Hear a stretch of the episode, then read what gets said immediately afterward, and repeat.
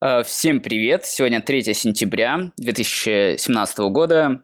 Сегодня горят костры Рябин. И с вами Скалолаз, 28 выпуск. С вами его ведущий э, Помачин Григорий из города Москвы. Алексей Фомкин из Орла. Евгений Токарев из Екатеринбурга. И с нами сегодня супер гость, это Виктор. Представься. Я не знаю фамилии, извини. Виктор Тараненко. Ну, я из Эдинбурга, недавно переехал в Шотландию. И Виктор сегодня, наверное, скажет кучу офигительной информации по поводу того, как он, как он путешествует в настоящее время в мире скалы и в мире Го. Надо отметить, ага. что Виктор начинал вместе с нами подкаст, то есть он был в первых двух выпусках э, и, собственно говоря, рассказывал нам про Пенс и еще что-то. Очень интересно было. Хорошо, ну посмотрим, как пойдет. Может быть, расскажешь, короче, что поменялось с последнего выпуска «Скалолаз», в котором ты участвовал?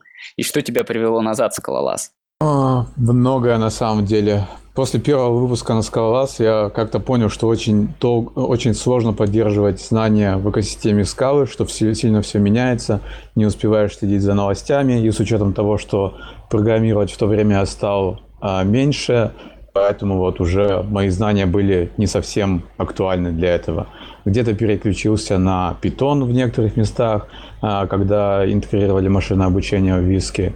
И вот так в какой-то момент отдалился от скалы. Ну и за это время много. Где-то то приближался, то отдалялся.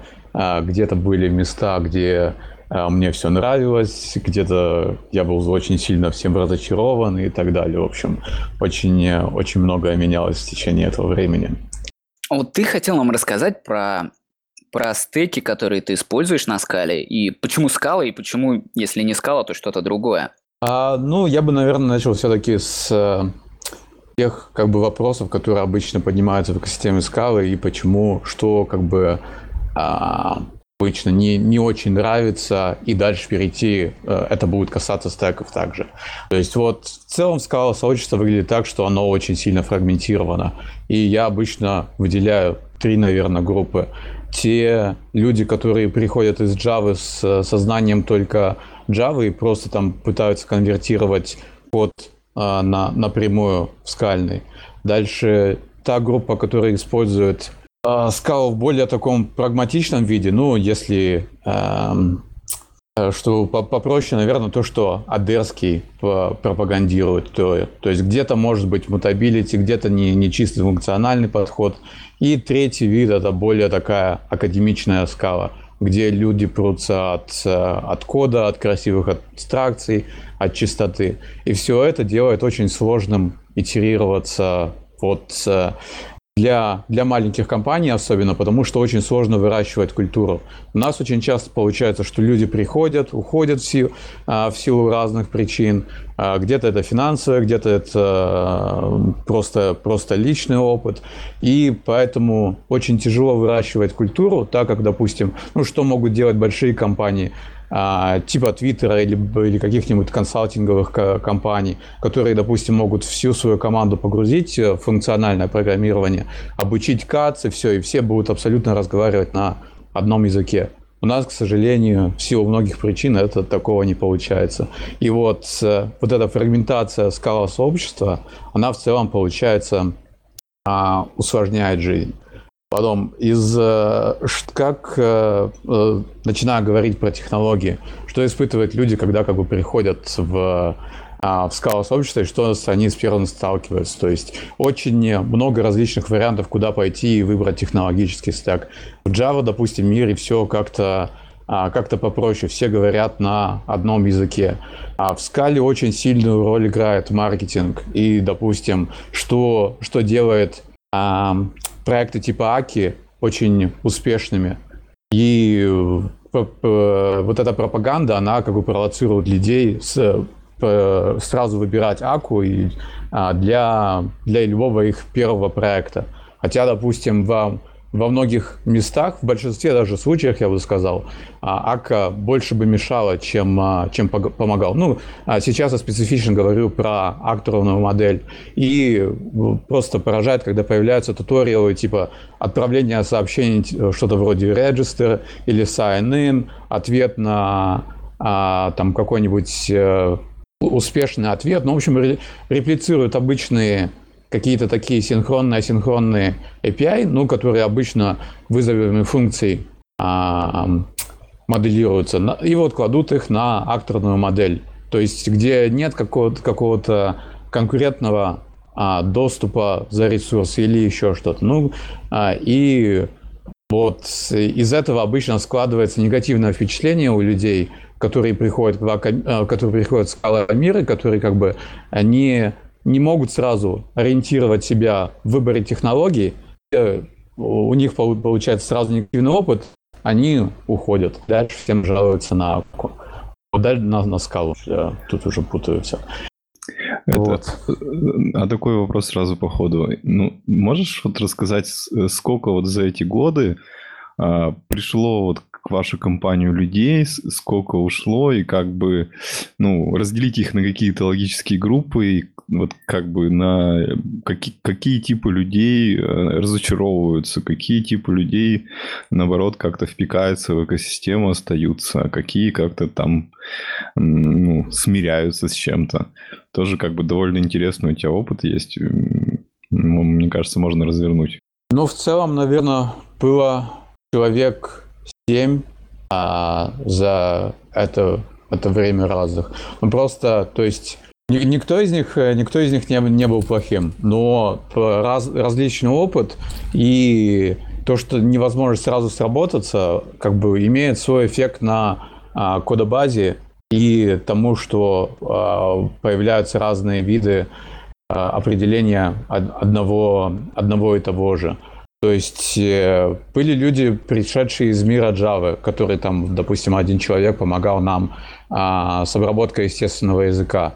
Он вот писал в, в абсолютно своем стиле, он не хотел, а, ну, ему не интересно было изучать вот э, метод, метод, методологию скалы, там ему нужно было просто закончить код. Это, наверное, такой наихудший вариант. А, был коллега, вот, который таких же взглядов, э, взглядов, как я. И вот с ним гораздо было легче а, работать. Вот. Был человек, который больше заинтересован в, в чистоте кода и который там а, у которого был интерес с скалази, позже, естественно, CATS и так далее, который принес функциональные конструкции, где тоже как бы а, они в каких-то местах почистили код, но в каких-то местах сделали его больше сложнее для понимания а для тех разработчиков, которые бы приходили позже. То есть вот двоякий такой, двоякий такой experience. А, Слушай, а можно вопрос? Угу. А, вот смотри, ты говоришь, а, что разные люди из разных, ну, как бы из разных частей IT приходят, да, там кто-то функциональщики, кто-то бывшие джависты, кто-то, там еще кто-то.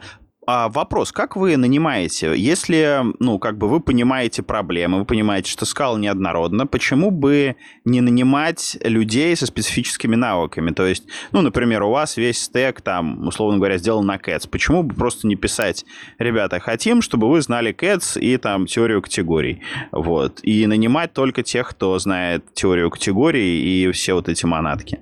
Вообще, я дополню, э, сейчас очень популярно вот это иметь евангелиста какого-нибудь в команде. То есть это появилось, я думаю, не очень давно, хотя, возможно, всегда существовало. То есть э, парень, который просто будет заниматься пропагандой, обучать всех. То есть если это скаут, то о, все там что-то новое вышло, всех, короче, заставляет писать в одном стиле. Такое очень было популярно, когда вот докер вышел, и было модно как раз нанимать вот этих докер-евангелистов, которые развернет Kubernetes, там всякое такое – с Go я знаю, что такая же похожая ситуация есть. И, может быть, со скалы это вот как вариант. Вот чем Джон The Ghost тоже занимается. Вот. Ну, э, это было бы идеально. Это то вот то, что я сейчас как бы пытаюсь э, а, пытаюсь выстроить, жертвую как бы остальным а, временем. Просто у нас всегда команда была очень маленькая, то есть были, были времена, где работал всего, допустим, один я над, э, над, над кодобазой, или, или два человека, или три человека, это прям было вообще а, редко за, за последние, не знаю, три, три года. Вот, и поэтому евангелиста среди этих людей определить, ну, как-то а, как, как-то сложно, когда вот нужно непосредственно а, писать код и заниматься другими вещами. Ну, смотри, вот возвращаясь, возвращаясь к найму, смотри, раз команда такая маленькая, да, то есть вы там а, в течение квартала, да, нанимаете одного человека, да, там максимум двух а, в течение полугода, да, а, ведь легко, если так мало народу, нанять именно того человека, который нужен, а не какого придется. Или это связано с тем, что у них должны быть еще какие-то специфические навыки, вы их нанимаете под задачу? Ну, во-первых, больше специфических навыков. Во-вторых, там то, те, кто приходит на собеседование. То есть, э, естественно, мы а, мы нанимаем, нанимаем тех, кто больше подходит, но э, количество тех, кто приходит на собеседование, как бы они все разные, и до, а, часто не получается до конца определить, а, как, как они на самом а, деле потом, а, потом себя поведут, насколько их точка зрения сопоставима а, с твоей. То есть, естественно, ты а, на максимальном возможном уровне стараешься этого достичь, но все равно не удается.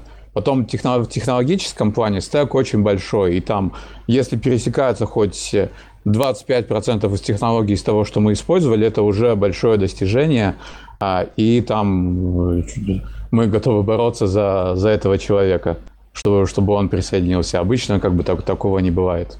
Я не знаю, насколько получилось ответить на, на вопрос. Но да, на, на момент найма мы стараемся понять, что насколько вот сопоставимость происходит. То есть, если ну, человек чисто функциональщик, то а, он а, ну, просто не присоединится, потому что будет разочарован и, и он, и мы.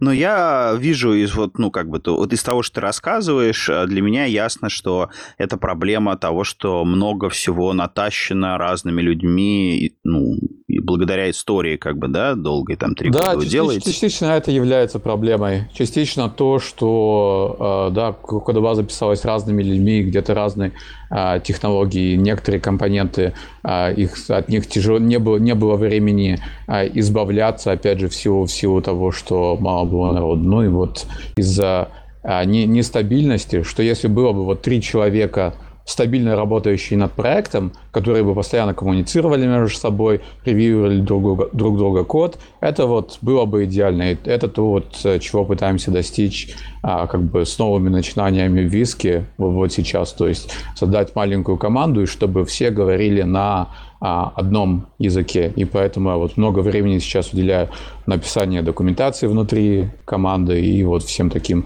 организации всех таких процессов. Гриша. А, да, ну, так, на чем мы остановились? На... Давай вернемся тогда к стекам. А, упоминал, что Акка не нравится. Ну и, понятное дело, вообще не самая популярная модель. Она я вообще считал, что это провальная модель на самом деле, потому что, исходя из того, что я знал, до того, как я стал использовать Акку, я знал, что она была придумана достаточно давно, и я считал, что хоть она была достаточно, э, ну, приемлемая в плане, интересная, да, на ней можно что-то реализовать, но я считал, что она появилась как э, нечто Э, некий продукт до того, как люди поняли, что на самом деле кроется за конкарет э, вычислениями. Вот. А тогда какие стейки, если не Lightband стек? Может быть, Twitter?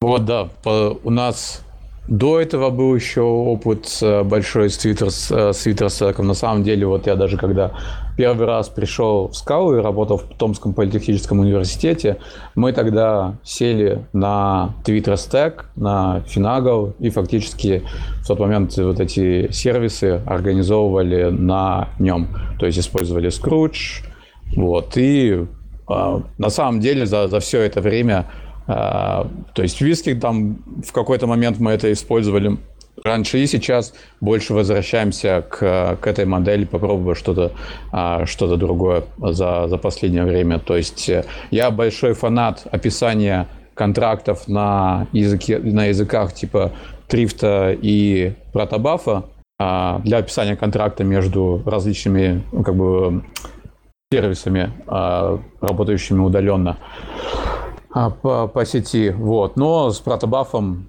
как бы ну, нравится, наверное, меньше. Вот. И много все-таки бенефитов уже внутри Финагла и, и интеграции с Трифтом для организации сервисов. А вот, вот э, а, а, а вот разве сам Twitter стек не является таким громоздким? Потому что из моего опыта попытки использовать Twitter, он прям как бы навязывают использовать. Окей, ты используешь финч, тогда вот тебе футуры. Пусть ты можешь конвертироваться между ванила фьючами и между твиттерскими фьючами, но все равно как бы код намекает, что надо использоваться тогда полностью твиттер стеком. И это, конечно, ну, не, не привязано к финчу, но вот, в общем. Ну нет, я бы не сказал, что это проблема. И, наверное, конвертация фьюч, может, еще дополнительно try, это ну, все равно в целом меньше из, э, из зол. То есть оно не доставляет так много неудобств. Ты просто импортируешь там пакет и, допустим, в какой-то момент пишешь S-Twitter, и все, если тебе нужно в конечную, а, в конечную Twitter фьючер конвертнуть. То есть обычно проблем с этим, а, с этим не возникает. Ну и, как показывает практика сейчас, то есть можно очень легко ну, сесть плотно на Twitter Stack и использовать очень много из него. Допустим, у нас а, сейчас используется Finatra а, в качестве HTTP сервера взамен AK HTTP. Дальше используется, я упомянул уже Finagle сервисы, которые прям, ну, не знаю, а, их там 16, они все общаются, допустим, между собой, и а, все, можно сказать, разговаривают на одном языке. А для общения с Redis используется тоже Finagle библиотека, Finagle Redis. То же самое с Postgres. Ну, в общем, очень много частей, которые вот ну, можно положить сразу на Finagle Stack, и фактически там редко, когда тебе приходится конвертировать э, фьючер. То есть все API строятся с использованием Twitter фьючер. Допустим, есть компонент, который общается с MongoDB, и использует Reactive Mongo, который предоставляет Scala Future, вот только там тогда а, просто в одном месте, когда все преобразования сделал, а, map for map а, делается с Twitter и возвращается там куда-нибудь наверх. А вот такой вопрос, а чем АК не угодил? Я так понимаю, что ты говоришь уже о каком-то продакшене, о хорошей системе, которая стабильна, вот вы используете вот этот Twitter стек, и все там, все общается, все на одном языке общается. А где завалилась АК? Ну, АК HTTP, был, э, она была на самом деле очень долго выбором для основного API, э, для описания ростовых API. То есть э, ростовых API тоже много, и мы начинали, наверное, с плея, это было там 5, 5 лет назад. Он тогда был очень громоздким, кучу за собой тащил. Там какой-то момент попробовали Unfiltered, он был а, невероятно минималистичным, и никто его особо нормально не, это, а, не поддерживал. Дальше вот ушли на спрей, были, в принципе, довольны. AKHTTP была как бы эволюция спрея, на которую очень легко было в тот момент э, пересесть. Но что не устраивает в ней, это описание вот этих э, э, хендлеров. Да, опять же, это, э, э, это все довольно элегантно. Это компоновка, э, директивы, э, их трансформация. Но это вредит времени компиляции. И я бы не сказал, что это э, наиболее, наиболее читаемый вариант. То есть, допустим, в подходе Финатры она не настолько элегантна. Где-то там нужно повторить тебе вот ты, где-то нужно написать кастомные десериализаторы, которые не так хорошо выглядят, как в HTTP а, директивы, но, тем не менее, там собирается она гораздо все быстро и, а, и читается все проще. Плюс там интеграция со свагером лучше, где мы, допустим, для админки можем очень легко автоматически сгенерировать документацию без проблем. То есть вот обычно трейдофы какие-то а, такие, то есть время, время компиляции, а, простота читаемости и а, чистота кода. А вот, а, а вот насколько ФП получается на этом Twitter стеке тогда? Я понимаю, что целью не является писать функционально, а максимально, я так понимаю, просто или просто сохраняя стиль определенной части ваших приложений – да, в текущем, э, в текущем как бы, положении вещей пытаться э, следовать FP вообще э, ну, не, не задается такой цели. То есть, естественно, мы не пишем Java в Java стиле, то есть там у нас нет э, мутабельности, мы а, очень очень активно производим все, все трансформации, не, не обязательно понимая, что, что это монаты, все, и зная все законы, исследуя всем законам э, вот этих функциональных абстракций. Вот, но, то есть, э, да, мы пишем на более такой, можно сказать, как бы прагматичной скале с минимумом э, FP. Ну, примерно то, что пропагандируют адерские. Если открыть, допустим, Spark Style Guide – вот примерно следуя такому стилю. А ставится ли целью Java Compatibility? Или нет, нет, абсолютно не ставится. Это вот, э, то есть э, у нас ссылка с документацией, что все смотрите на э, Java Style Guide, но исключите из этого то-то, допустим, то, что форматирование нас не интересует, потому что как, так скала FMT форматирует, так и все. И это все решает все вопросы. И нас не интересует Java Compatibility. Этот момент мы тоже игнорируем. Остальное как бы рекомендации из uh, Databricks Scala Style Guide от Sarcom. Интересно. А что-нибудь кроме Lightband и Твиттера? Вот uh, новомодный Type Level Stack? Ну нет, в него вообще не смотрел, то есть я не особо разделяю взгляды э, Майлса по, опять же, созданию красивому, э, красивого функционального языка, то есть я э, больше больше заинтересован всегда в продукте и, в, соответственно, в скорости разработки, чем вот э, в, в, в использовании каких-то красивых э, конструкций в качестве строительных блоков. Такой вопрос, может быть, я, конечно, пропустил, тут пришлось отвлечься немножко.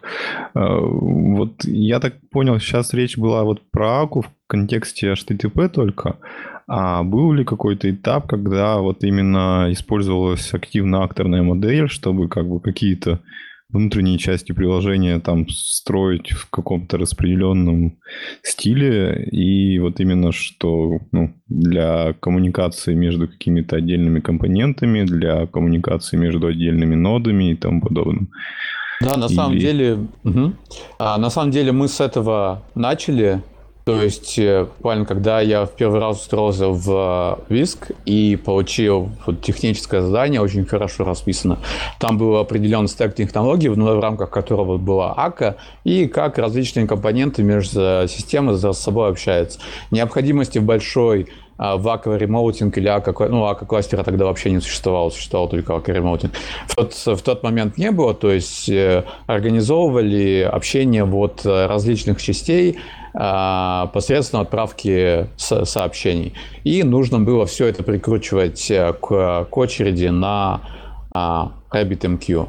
Вот. Но кодовая база росла, то есть мы жили, наверное, с этим месяцев 6, и за месяцев 6, ну, просто было после этого очень тяжело поддерживать, потому что а, нет какого-то а, поддерживаемого, поддерживаемого э, контракта, который бы инфорсился. Они эти type, type такторы пытаются разрабатывать уже очень долгое время. Я еще помню со времен Томского политеха, когда мы там сталкивались а, с АКой, type такторы были еще, еще тогда в каком-то в каком-то виде. Но вот... Ну, это разные type такторы, сильно разные. То, что вот было э, раньше, вот которое э, type tactors называлось, да, и то, что сейчас называется Typed. Ты уже щупал Typed? Нет, ну тут как бы point в том, что они пытаются сделать, как, как, попытаются прикрутить type, type safety уже очень долгое время, то есть я понимаю, что это могут быть совершенно разные проекты, но как бы а, конечная цель у них, так подозреваю, что а, а, одна, одна и та же. И вот на, а, меня тогда больше раздражало, что нет вот этого контракта, который бы проверялся на момент компиляции, кто что отправляет, кто что а, получает. То есть организ... Я вот очень, очень ага. рекомендую посмотреть на Ака Typed, который новый uh, Typed модель да, для акторов. И это, ну, во-первых, это совсем новые акторы, да, то есть это совершенно новый DSL для акторов. Вот, это раз. И два, это совсем вот не то, не та хрень, которая была раньше. То есть раньше это была такая штуковина, которая позволяла определять э, такие вот, как, как джавовые сервисы, да, то есть э, там обязательный ответ, вот это вот все. А вот здесь совершенно другая петрушка, совершенно по-другому работает Ask, ну, то есть совершенно по-другому это выглядит. Вот, и, соответственно, совершенно, ну, то есть это хоро... ну, мне, мне очень понравилось, я попробовал, написал э, некоторое количество довольно сложного кода, э, такое с развесистым стейтом, вот, э, с такой серьезной конкуренцией, вот, и, а, ну, мне понравилось. Интересно, я посмотрю позже обязательно. Ну вот, да, начинали с акторов, но э, вкратце, как бы отсутствие контракта – это то, что заставило нас э, от, отойти от этого всего. А чем в результате вот эта вот часть, которой э, ремотинг занимался, заменили? Просто э, через HTTP стали все делать? А, нет, ну там где-то были очереди, где-то еще что-то, где-то а, поиспользовали шторм для а, реал-тайм процессинга и как бы передачи со сообщений. То есть вот он, то есть ремоутинг компонент был фактически, фактически там.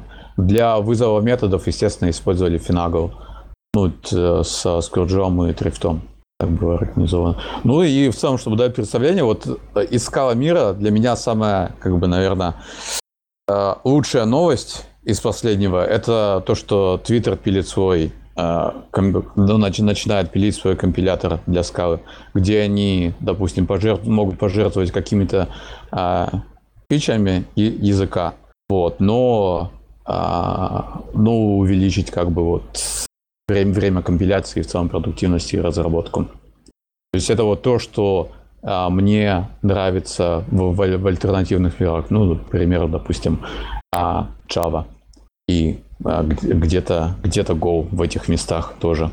То вот процесс разработки складывается гораздо быстрее. Вот так вот тема у нас и зашла про Go. А, а какие все-таки, прежде чем мы перейдем к Java и Go, а какие все-таки плюсы у Scala? Почему все же не Java и не Go? И был ли опыт путешествия в Java и возвращения в Go? Был опыт путешествия в оба из этих языков недавно, но и скорее, скорейшее возвращение.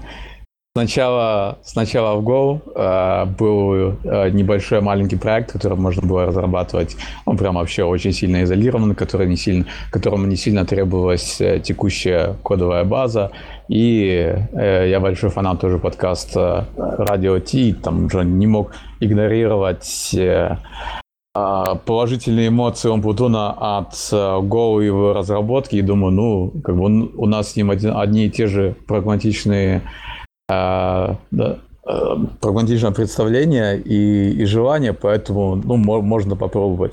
Но оказалось, что просто в каких-то местах он работает очень хорошо, опять же, а что касательно процесса разработки, где компилируется все а, в момент, где ты никогда ничего не ждешь, где ты на, на, а, примерно на, на одной волне, но столько моментов, где просто можно выстрелить себе в ногу со всей а, мутабильностью, с, с, с повторяемостью, где просто можно написать что-то немного не так, что просто невозможно было бы сделать со, а, со скалой. То есть компилятор бы, тебе, бы тебя а, остановил.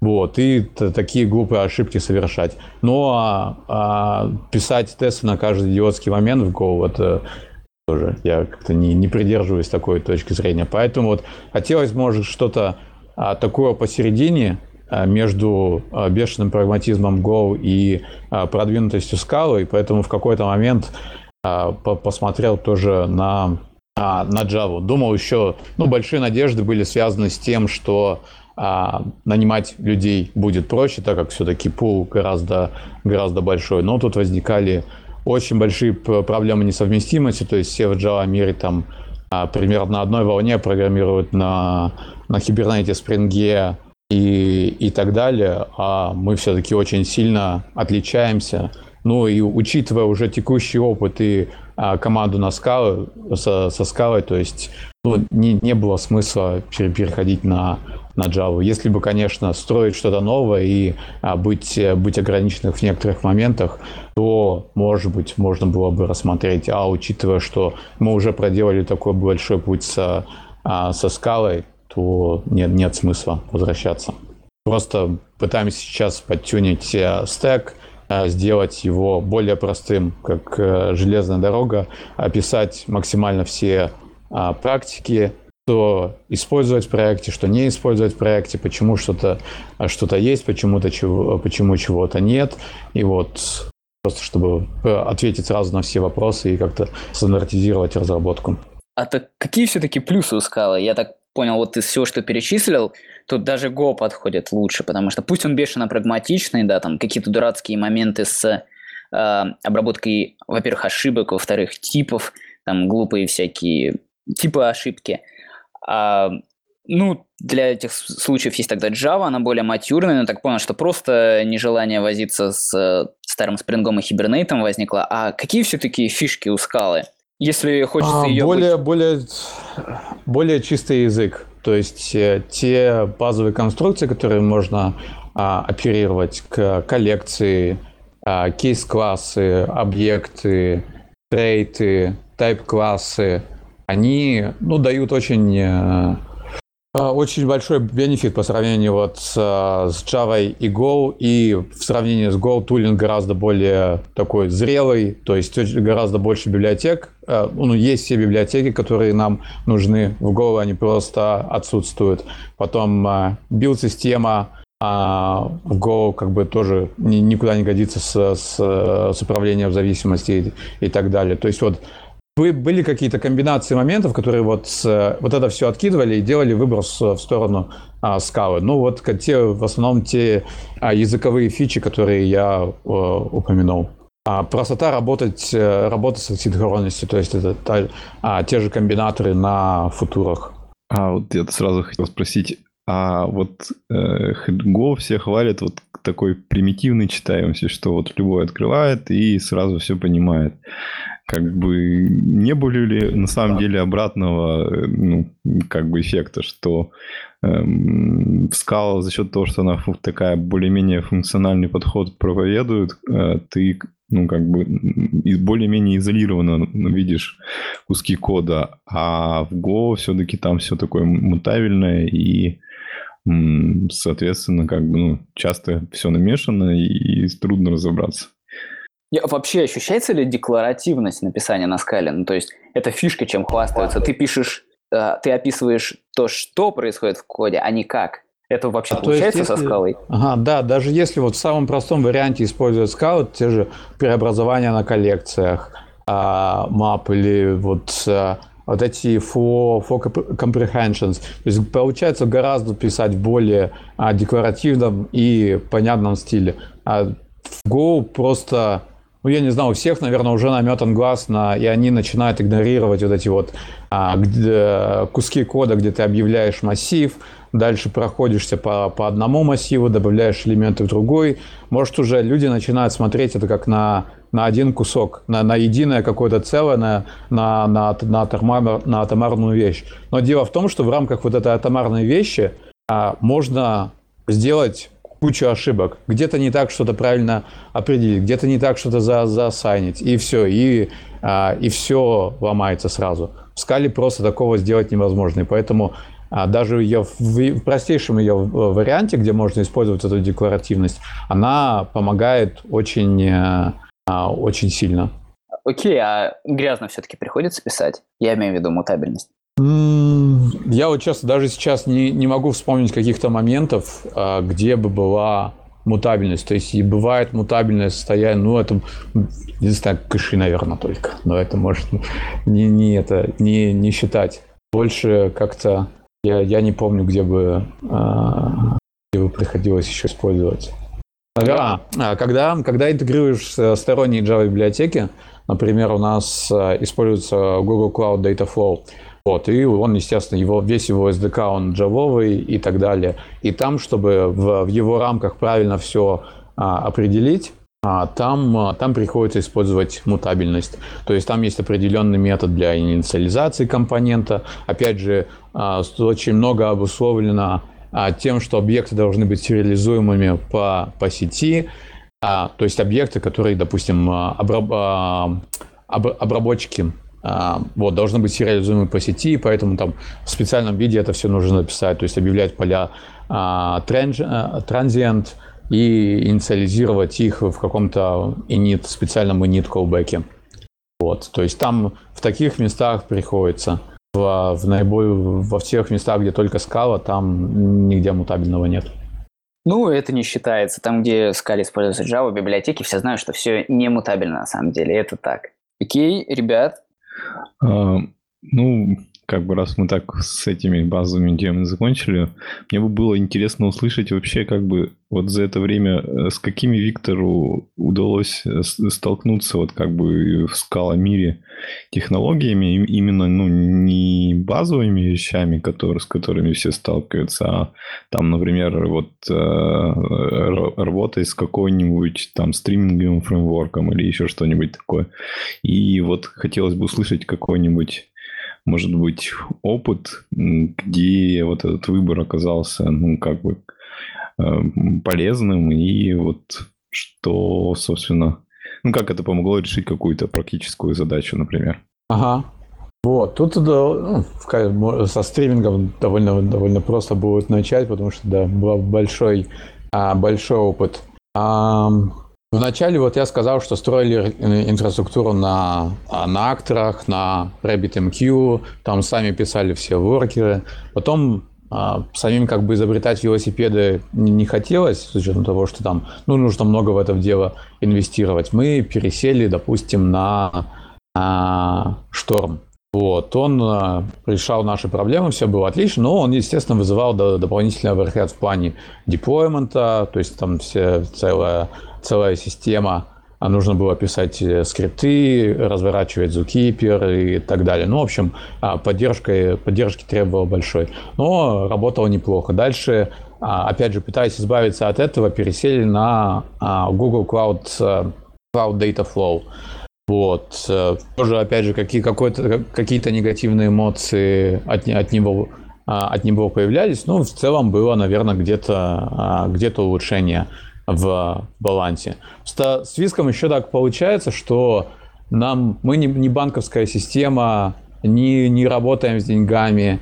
То есть э, просто на многие вещи нам удается а, забивать, и поэтому мы фактически можем даже маленькой командой продвигаться а, очень быстро и разрабатывать кучу проектов параллельно. То есть, естественно, а, ну, а, это получается, что, допустим, за 20% времени мы можем добиться 80% качества и не гнаться за, а, за остальным.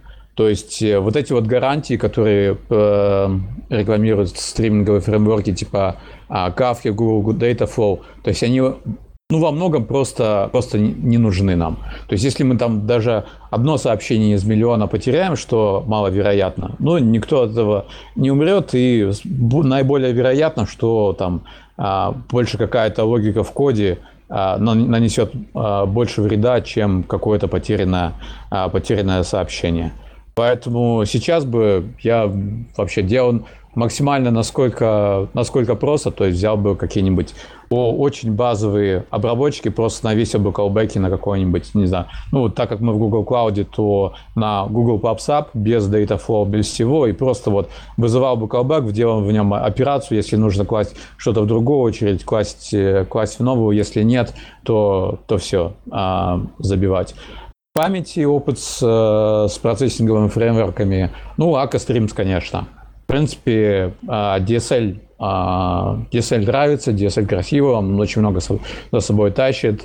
А, но, опять же, если можно построить на чем-то более простом, то мы бы выбирали что-то более простое, что-то вроде, допустим, RX Java, не является сейчас проблемой, так как функции фактически совместимы, ну, лямбда совместимы между Java и Scala, или что-то вроде Monix. Вот. Но а, и, допустим, и RX Java и Monix, они а, в силу реализации Reactive Streams, ну, более такой нативной. То есть обработка ошибок, если у тебя в стриме случается какая-то ошибка, то там все, ну, они подразумевают, что нужно, а, что нужно вывалиться и все. Ака в этом случае более продвинута, и вот она, допустим, более подходит поэтому для обработки unbounded очередей. Вот. Ну, фактически из такого чего-то складывается выбор. Про HTTP фреймворк я сказал, то есть сейчас мы пришли как-то в финаторе, а, был Play, Unfiltered, AK HTTP, а, Spray. Ну вот, все, в силу разных а, а, причин. По, а, по базам данных тоже был, а, был большой, большой путь и работе с ними. То есть так как начинали 5 лет назад, а, выбор был не такой, как а, как, как сейчас. То есть тогда взяли Монгу, но там все знали, что у Монги большой глобальный write log, и поэтому для определенных, допустим, нагрузок нужно было изобретать велосипеды, ставить что-то другое рядом, чтобы решало вот эти вот эти проблемы. На сегодняшний день, наверное, многие бы наши проблемы мог бы решить просто а просто, просто Postgres, поддерживая там документные, а, документы storage и все такое. Ну, в общем, есть моменты, где вот можно а, очень сильно, наверное, упростить и, учитывая знания, полученные вот в ходе разработки за последние пять лет, э, выстроить что-то гораздо более про. А вот ты упомянул Postgres. Эм, можешь рассказать вообще, как бы, как вы его разворачиваете? То есть вы берете какой-нибудь там облачный готовый, либо строите вот просто такую простую репликацию, либо, э, либо используете там, вот есть разные тулзы для того, чтобы как бы раз, развертывать отказоустойчивый кластер Postgres и вот с автофайлойерами и тому подобное. Это было одно решение, почему его изначально не, не взяли. Потому что вот поддерживать ну, не было просто решения для, э, для, э, для организации нормальной репликации. С Mongo это всегда было сразу из коробки. А у тебя, тебе не нужно ночью просыпаться. У тебя один узел отказывает, допустим, там или падает, или вообще крашится. Просто переключается мастер на другой узел, а система продолжает работать, ты даже не замечаешь. Postgres просто ну, не, нет решения. Поэтому вот недавно ну, изменило мнение то, что он появился в, в Google Cloud, как альтернатива MySQL. То есть у них как Cloud SQL всегда был MySQL, сейчас появился, а, сейчас появился Postgres. И вот фактически, как они там им самим управляют, как они обеспечивают вот эту репликацию и, и failover, это нас уже а, беспокоит мало. Вот. А изначально, да, это было фактором, который как бы препятствовал адопту, адопшену Postgres. А вот немножко пошире, если ответить на вопрос. Э, я так понял, что вы сейчас просто взяли и свалили в облако, а какие, какие методы деплоя вообще всего приложения э, пытались сделать? Ну, то есть, как вы пытались деплоить на кластер, как разворачивать кластер? Использовался ли там докер и так далее? Uh, ну, deployment story, рассказать путь, как пришли к uh, облаку. Ага. В облаке мы на самом деле с самого начала были, мы там прошлись по, по нескольким облакам, начинали с Amazon с Rackspace, дальше на Azure, дальше, ну и закончили Google. Обусловлено это те, что можно было просто пройтись, ну, наверное, это не, не очень э, прилично так говорить, но по, по дискантам. То есть каждый в какой-то момент хотел нас привлечь к себе, и можно было заключить какой-то контракт. Допустим, последний раз а, у, у Azure была программа, что 60 тысяч а, фунтов, по-моему, а, тебе дают на, на два года. Вот мы два года с ними, с ними жили. Ну и после этого, может, еще год. А с Гуглом потом получилось, опять же, стартап-программа была, и они, по-моему, или 100 тысяч был кредит, или что-то такое. Поэтому мы не сильно зависели от облака никогда, и легко и легко пере, переехали на Google. Про, то есть мы постоянно были в облаке. Про деплой, то есть начинали, насколько я помню, а, с, с jar ов, то есть э, был менеджер какой-то, который управлял инфраструктурой, что-то вроде Puppet а. Вот, мы, а, вызыва... мы деплоили эти jar ы с build, build сервера на Puppet сервер. Вызывался да, какой-то метод, и Puppet сервер уже как бы обновлял э, вот эти, вот эти jar-архивы э, на, на всех серверах. Ну, на серверах, которые вот запускают API, которые запускают, которые запускают рифтовые сервисы и так далее. Вот. С докером начали работать тоже уже, наверное, уже тяжело Тяжело вспомнить, когда именно, но давно. Но первый деплоймент с докером вот был так, что у нас было две, допустим, больше, более или менее такие жирные машины, где вот поднимались, поднималось по 2-3 инстанса всего. То есть вот 2-3 жирные машины и там 3 инстанса API, ну, одного из API на каждом из этих машин, 3 инстанса сервиса А, 3 инстанса сервиса Б. Вот, деплой был какой-то такой. От докера получили в тот момент хорошо версионирование. То есть легко было откатываться на какой-то предыдущий тег и так далее. Не, опять же, не строя самим инфраструктуру вокруг этого там а как откатиться с одного архива на другой. Вот, то есть все, все это было просто. Эти сервера управлялись там, наверное, фаб, а, фаб-файлом. То есть э, выполнялась э, фаб-команда, фабрик э, присоединялся к этим серверам и там обновлял версию, а, версию контейнера. Вот, дальше... Ну, а последний вариант сейчас это пересели на Kubernetes. То есть собирается в, из, из кода базы все в, в докер-контейнеры, и дальше деплоится уже туда, как э, Kubernetes как-то сам э, разделяет это, э, это все по, по машинам. Ну и сразу помогает там из коробки в сервис Discovery и какими-то другими вещами такими базовыми, которыми тоже не хотелось бы заниматься. Я вот хотел поделиться болью по поводу докера. А, докер хорошая вещь. А, слышу себя. Вот, докер хорошая вещь, но вот нет у вас с ним такой беды, что каждый раз, когда что-то ну, делается, да, каждый раз а, происходят какие-то проблемы. То есть я вот, ну, за последний там год, каждый раз, когда я делаю что-то с помощью докера, каждый раз я ем, а, ну, короче, каждый раз получается что-то странное. То есть что-то так не так встает, там, не знаю, не пробрасываются волюмы, не пробрасываются порты, а, что-то, короче, не стартует. Э, где-то там permission denied. Э, вот у вас такого нет?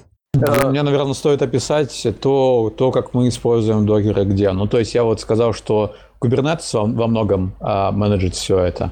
То есть с этим, с этим проблем вообще нет. То есть а, как приложение там вращается, как экспозятся порты, а, что открывается, как работает сервис Discovery. Вот к этому фактически претензий никаких нет. Потом докер используется для а, выполнения локальных тестов. То есть, естественно, где возможно, мы пишем юнит-тесты, если на какие-то алгоритмы и все такое, но а, работу, допустим, с базой данных мы мокать ну, смысла большого не видим. То есть все равно может что-то пойти не так, и, допустим, в какой-нибудь базе данных может появиться не, та, не то, как ты ожидаешь. Поэтому вот докер помогает поднимать а, контейнера, то есть в скала-тесте мы описываем, что нам нужно для выполнения того или иного теста. Докер, например, там может поднять Mongo и Postgres, прогнать все тесты опустить эти контейнеры.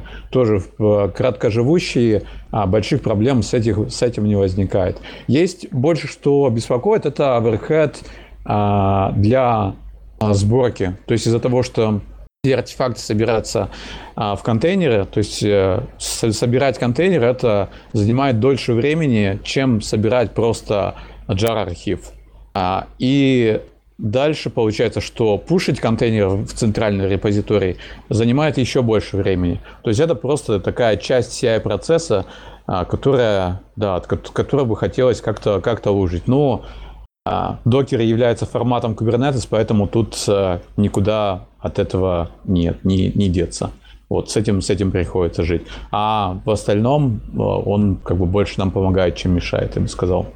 Ну вот возвращаясь к вопросу Алексея, я думаю, что у докера есть такая проблема, что э, он не стандартизирует систему. То есть докер специфичен относительно каждой операционной системы. Я не говорю про вот тот докер, что просто на Linux, и тот докер, что на macOS, и тот докер, что на Винде. Понятно, что они все три разные, а вот докер именно на конкретной версии Linux может отличаться. И поэтому у нас такая же была проблема. Э, у нас тоже облако, да, и это был, конечно же, не Kubernetes, это ECS, Amazon. И возникала проблема, то, что вот локально, например, взял, все собрал, все смонтировал, все работает, взял, задеплоил через ECS или просто даже на EC2 инстанс какой-нибудь и ничего не работает. Почему-то не монтируются, порты не экспозятся, контейнер даже может не собраться. И э, единственное, как смогли побороть эту фигню, это разворачивать Vagrant. На Vagrant у нас э, какая-нибудь стандартизированная версия Linux, тот, который будет использоваться в продакшене. И вот так мы это решаем. Это очень костыльно, но докер не решает проблему э, незави... ну, не делает э, контейнер независимым от операционной системы. Ну, вот, Погоди, честно... то есть ты запускаешь внутри EC2 инстансов, э, ну, как бы виртуалки на виртуалбоксе? А, не, нет, мы деплоим, короче, на ECS, а чтобы локально все собирать, то есть как проверить, что твой э, контейнер нормально будет в продакшене, ну, либо в девелопменте где-то там на стейдже, э, ты берешь у себя, разворачиваешь Vagrant, в Vagrant собираешь э, нужные тебе докер-образа, стартуешь их, как они должны стартовать, и проверяешь все. Если у тебя все заработало, то значит, у тебя с, большой долей вероятности на стейджинге все будет работать. Ну, это а, понятно. Dev Match Pro, вот это вот все. Да, и казалось бы, что докер должен нас избавлять от вейгранта, но он на самом деле добавляет нам... Он не избавляет от этого и даже вынуждает пользоваться Vagrant ом. Ну, локально у нас получается, что контейнеры вообще никто не собирает. Все контейнеры, которые уходят в продакшн, они собираются на build, а, на build-системе. И, но, не знаю, в те как бы немногие моменты, когда я, там, я могу начинать какой-то проект или что-то что попробовать локально, и, то есть я не, не иду конфигурировать сразу Jenkins, я за, запушу это в, в Docker репозиторий напрямую, где-нибудь там на, на сервере раз, разверну. Ну, на, мы как-то ни разу с таким не сталкивались именно по, по несовместимости. Ну, по-моему, вот именно несовместимость контейнеров, это, ну вот с этим у меня проблем не было никогда. Я именно говорю про runtime, да, то есть то, что уже происходит, когда контейнер запускаешь. По-моему, насколько я помню, да, то есть э, вот этот вот момент сборки, ну, разное, там только ядро, да, то есть... Э, так ну, я тоже про runtime. ну, ты говоришь, что сборки иногда и, ломаются. И еще и сборки, но я и говорю про рантайм тоже. Ну, просто смотри, сборка-то идет на той системе, которую ты указал. Ты указал, что там, типа, ну, там, мой образ зависит от, там, OpenGDK, э, там, типа, OpenGDK 8 Alpine, да? Вот, и он тебе запустит этот Alpine, ну, как бы, там, при, при, прихреначит туда Java и будет там что-то собирать. Вот, вот я о чем. А, ну видишь, у нас тут может возникать как бы несовместимость из Java. То есть мы собираем все-таки не в контейнере, то есть э, у нас э, Jenkins бежит на голой машине, и он собирает э, фактически jar, jar архивы с, с Java, которая на нем стоит. А для рантайма используют Java, для, используется, получается, Java, которая из контейнера. Вообще, вот, но даже с этим у нас не возникает несовместимостей. Да не, это вот это норм. Вот, ну, у меня также, да, то есть на тех проектах, где я использовал докер, то есть я через SBT нормально, локально собираю все в там класс файлы, да, ну, SBT Native Packager, а потом, соответственно, это все уже копируется просто в докер образ. Блин, а вот я все грабли собрал. У меня бывает и не собирается, короче, и в рантайме порт не экспозится. Локально ты, например, запустил в Vagrant, у тебя Nginx нормально, э, ну, нормально слушает, а ты запустил на удаленке, все заработало, все примонтировалось, но не слушает. Ну, просто порт не прокинут, к примеру, по какой-то причине. То есть он должен быть прокинут, но он не прокинулся. Ну, либо что-то такое. Короче, непонятные вещи бывают. Ну и которые решаются тем, что берешь и пересобираешь на той же версии системы, на которой запускаешь, и все начинает работать. Без дополнительного вмешательства в код, в конфиги вообще. Ну, меня, получается, больше беспокоит, что вот этот э, overhead, что надо паковать, э, паковать в докер. То есть, э, ну, был простой и наиболее быстрый вариант, ну, так как везде используется Java, э, что просто запускалось бы как, э, как Java, без, без контейнера. И тогда это бы сделало, сделало сборку гораздо более быстрой. Ну, ладно, это самый подкаст Докера Лас пора, пора заканчивать. Мне кажется, сейчас хорошее время для рекламы. Мы как-то на самом деле неграмотно не спросили, где ты работаешь, чем занимаешься и что можешь рассказать, что не входит э, в NDA. Подожди, подожди, подожди. Я хотел еще один маленький вопросик уточнить. Про DCOS? Не-не-не, почти. Ну вот, как бы Kubernetes, там все такое. Я хотел узнать, э, ну, я так понимаю, вот используется вот менеджер Kubernetes, который в Google Cloud, и просто вот хотелось бы понять, насколько большой используется как бы кластер, или вы там делаете под каждый проект отдельные кластеры. И то есть он как бы, если это вот этот менеджер Kubernetes, как бы с ним нет никаких проблем, там не приходилось, что в случае чего лезть и разбираться, почему он там не работает и все сломал. Что-нибудь такое.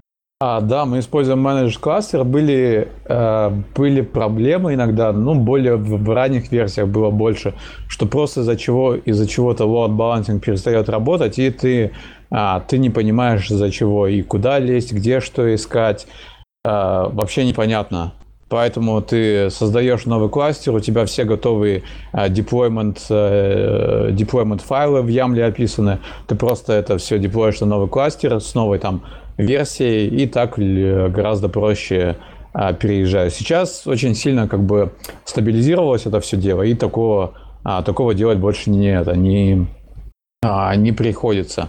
Используются небольшие кластеры для, в, в Kubernetes. То есть так как мы за, в основном запускаем а, а, вот эти stateless сервисы только в Kubernetes, то, у которых у нас, ну, штук 16 там получается. Мы используем, наверное, всего три машины для них а, с, может, где-то с четырьмя ядрами, с 15 гигабайтами оператива, нет, все-таки 32, наверное. Вот, это, а, ну, то есть один кластер такой для продакшена и чуть поменьше кластера для стейджинга, у нас они разграничены. Есть еще другой проект, а там еще более меньше кластер нужен, то есть там еще меньше машина. То есть вот как-то вот так это все разделяем. А все, а все базы данных мы держим вне Kubernetes. И там уже у них свои требования к, к дискам, к, а, к CPU, к, к памяти. То есть было, был какой-то момент, где это мы мешали, но не показала практика, что не очень хорошо работает. И все Kubernetes только для stateless. Ага, спасибо. Что там дальше-то? А теперь минутка рекламы. Давай рассказывай. Ну, повторюсь, мы как-то не очень грамотно поступили. Наверное, надо было тебя сразу попросить рассказать, где ты работаешь, чем занимаешься. А то ты вот рассказал кучу всего, да, а контекста как-то мы не очень получили. Да, а, работаю я в Виске. На самом деле у нас два сейчас проекта, но Виск это наиболее такой а, известный и, и старый, лучше сказать, наверное, зрелый. То есть э, стартап а, не молодой, занимаемся всем, что связано с едой. Это лист покупок, а, рецепты, пытаемся как-то понять это все, ну, все, проанализировать всю информацию вокруг этого, то есть трафик, допустим, где какие продукты в какое время популярны, а выдать какие-то рекомендации по рецептам, понять из чего, из каких компонентов рецепт состоит, то, что мы, допустим, можем, кто-то может на сайте нажать одну кнопку, ну, с сайтами, с которыми мы интегрируемся, и в, в странах типа Великобритании, Австралии и США купить все необходимые продукты в онлайн-магазине. Ну, как бы онлайн покупки становятся более популярны, я имею в виду больше для, а, для groceries категории, для, для продуктов. А, вот, и поэтому мы пытаемся как бы рассчитывать на, на это. Ну и попутно а, строить рекомендательные персонализационные системы вокруг этого, где-то использовать а, машин learning. Ну, из, изначально все это строилось на, а, на скале с самого, самого первого дня. Вот так, минутка, наверное, такая реклама. Отлично. Ничего. А еще, наверное, то, что стоит обсудить с гостем, это монорепы, да? А, я видел, ты писал, сказал в чатике, что хотел бы это обсудить. А, да, да, могу поговорить. Я на самом деле, э, я тут на самом деле решил недавно собраться с мыслями, как бы, а, потому что тема, эта тема уже долго беспокоила, и вот э, провести, ну, как бы написать пару статей по этому поводу. Еще сложилось так, что я тут недавно ездил в отпуск а, во Францию, тренировался для триатлона и сломал ключицу. И вот после этого фактически двигаться особо не могу, у меня появилась куча времени а, программировать, писать доку и пописывать статьи. Поэтому да, я готов поговорить про монорепы. Давай, Алексей, вводную про монорепы. А, у меня вводной нет, у меня есть как бы там свои 5 копеек, но лучше сначала, мне кажется, выслушать Виктора, а потом я скажу, что я об этом думаю. Вот, Гриша, ты ведущий, давай, мочи.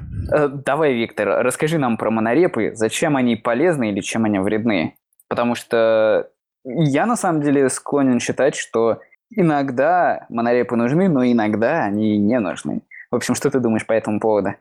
Если есть понимание, что монорепы не нужны и не возникает как бы оверхеда по, по какой-то дупликации, копированию, а, паблишингу, который, допустим, я описывал в, одно, в одной статье, то это идеальный вариант. А, тогда нужно делать, конечно, многорепы. Я всеми руками за это. И у нас тоже это много а, много где используется. То есть, э, если есть какой-то компонент, у которого можно выделить изолированный контракт, который не будет зависеть от, э, от многих, допустим, э, корневых структур данных а, в, в проекте, то это отлично. Мы спокойно это выпихиваем в, в отдельный репозиторий, где это все управляется гораздо легче, чем это было бы в, в монорепе и так далее. Вот. Но большинство ситуаций это, допустим, нужно шарить какие-то структуры, функции, а, шарить э, а, классы для доступа к базе данных, потому что не, не все возможно получается вывернуть в микросервис и предоставить через интерфейс. Каждая штука может требовать как бы необходимый ну, свой паттерн доступа к базе данных и имплементировать операции, которые, допустим, в базе данных уже есть по, по фильтрам, по всем операторам, в каждом микросервисе, ну, тебе это как бы незачем. И вот для всех этих случаев, ну, и, и имеет смысл иметь одну базу данных, но нужен, получается, путь, когда ты можешь эффективно управлять этой базой, да, этой, этой кодобазой. Вот, то есть изначальный посыл такой. Так что если можно выделить, а, разбить все по отдельным репозиториям и не испытывать с этим проблем, это, ну, это, конечно, наилучший вариант. А вот э, когда возникает тот момент, когда нужно использовать монорепу? Потому что, к примеру, у меня, конечно, такая более вакантная э, позиция, мы фреймворк разрабатываем, и получается, что да, вот у нас фреймворк монолитный, у него есть подпакеты какие-то. И понятно, что пакеты максимально независимы, ну, то есть подпроекты, это в терминах SBT, там, subprojects. И, а иногда вот, э, когда должна приходить мысль, что какой-то определенный из подпакетов настолько вырос, что его нужно в отдельный репозиторий кинуть, когда он становится настолько независимым, вот как это понять? Может быть, э, а то я уверен, что не все наши слушатели Э, вообще когда-то задумались о том, что... Нет, конечно, задумывались, но вот именно проводили грань, когда монорепа нужна и когда она не нужна.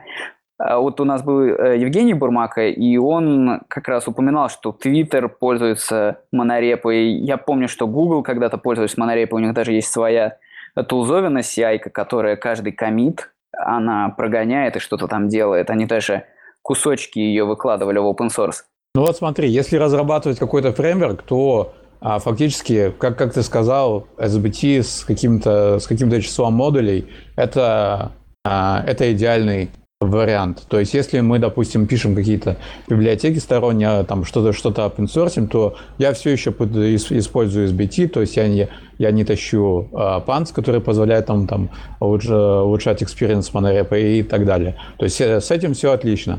Что у нас в кодовой базе происходит? То есть у нас, вот я упомянул, 16 различных сервисов, ну, какое-то такое число, которые представлены там, допустим, трифтовыми сервисами, где-то REST API, где-то где что-то еще. А, эти все сервисы, они, а, каждый из них собирается в, в докер-контейнер. То есть каждый из них это, ну, что мы называем runnable. Вот из него собирается артефакт, и все. Фактически, если ты используешь классический подход, то ты каждый раз на каждый свой комит будешь строить вот эти 16 а, артефактов. Ну вот, допустим, в обычном традиционном SBT, если ты в, монорепе. Если не в монорепе, и ты эти, эти, ты эти 16 частей пишешь, пилишь на различные репозитории, то как, э, как шарить структуры между ними? Например, у нас структуры внутри, которые используются для семантического анализа, они представлены там, ну, десятком э, или двадцатью кейс-классами. И, и как копировать эти кейс-классы во все 8 репозиториев, которые бы их, э, которые бы их использовали. Вот. А... Поэтому тут используем монорепу. Ну, в таком случае, на самом деле, можно выделить вот этот вот отдельный подмодуль, э, сделать из него не просто подмодуль, а сделать из него отдельный проект. И чтобы он зависел от core какого-то функционала. То есть все очень core типы, которые у вас есть, их сунуть э, в ваш главный проект, да, а вот этот вот то, что вынесено в отдельный репозиторий, все это будет свой отдельный подпродукт, у него своя система версионирования, он будет привязан к отдельной конкретной версии того главного репозитория. То есть при, пуш, э, при пуше в мастер э, той вот отдельной репы не будет пересобираться тот основной core проект. Он будет уже зависеть от какой-то конкретной стейбл версии. Да, хорошо, ты выделяешь, но сколько таких core-проектов приходится выделять и сколько, а, сколько зависимостей между ними может быть? То есть я привел пример. Естественно, если это один, то и если он как бы более или менее стабильный, то это легко публиковать это как артефакт или еще что-то. Но если он меняется, и если их много, то это становится еще сложнее. Дальше, как организовывать разработку? Ты, допустим, а, меняешь один из, а, из сервисов, пытаешься построить э, новую функциональность. Дальше ты понимаешь, что вот, вот этот сервис ну, зависит от core продукта. И тебе вот для этой новой функциональности нужно влезть в core продукт и добавить там API, либо изменить API, либо э, добавить структуру, либо изменить структуру. Ну, в общем, э, может, может поменяться э, контракт. А в, в то же самое время от этого core, э, core модуля зависят еще куча других, то есть все, все остальные а, 7, 7 э, сервисов. И до того, как ты дашь знать это CI-системе, ты, ты не поймешь, сломал ли ты что-то в, core, в этом core модуле или, или нет. Ну, то есть изменения в этом core модуле, они сломали что-то в остальных а, репозиториях или нет. А в, в устройстве как бы монорепа ты это сразу определишь на этапе компиляции. То есть у тебя сразу подсветится, что вот один из там других восьми сервисов, он стал не, несовместимый с, несовместимым с, с новой вариацией тестового моду, core модуля. Uh, ну, окей, я понял, да. Uh, ну, это все такое в вакууме получилось. И я, конечно, на самом деле, мне нравятся монорепы, потому что все как бы все в одном месте, но если... Э, все хорошо, когда речь идет о монорепе, когда продукт однородный получается, да? А если mm-hmm. получилось что-то, вот вы сделали какой-то продукт, вы его себя используете, это пусть это не фреймворк, это вот ваша библиотека, набор библиотек, все это в монорепе. И тут вдруг э, у вас какой-то... Вам нужно сделать либо форк этого, да, либо усовершенствование функционала, и под NDA э, его отправить э, вашему, например, заказчику. Получается, что это будет уже отдельный репозиторий, который может быть также монорепой, да, но просто дублировать весь код. Либо же он может зависеть.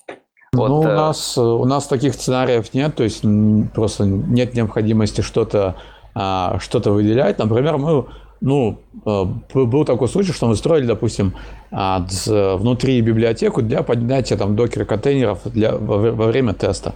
Мы добились какого-то стабильного API, мы больше не планировали ее сильно менять, мы опубликовали ее в, а, в, на, на GitHub как отдельный репозиторий и стали пушить артефакты. Вот, то есть какие-то такие части, они вылазят из, а, из, из монорепы. Все остальное сидит внутри, и как бы мы не поставляем заказчикам какие-то вот такие э, продукты. То есть у нас все больше на, на предоставлении API и каких-то сервисов, ну, которые там экспозятся через HTTP. То есть нам код свой никому не приходится отдавать.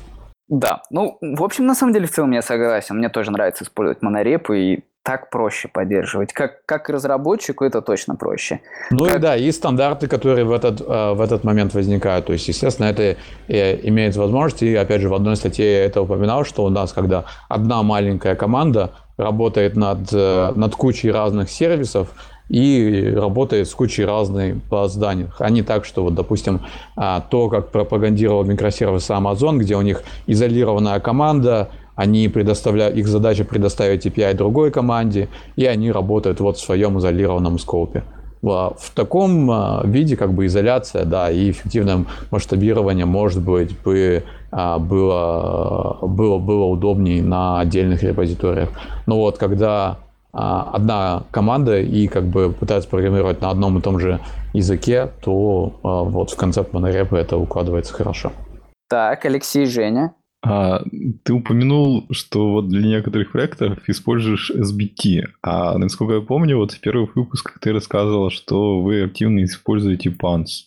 Как бы как-то вот за это время изменилась ситуация? То есть э, как бы стали больше SBT использовать, чтобы там, например, новым людям понятнее было? Или как бы просто для каких-то единичных проектов вы его используете? Давайте еще версию SBT.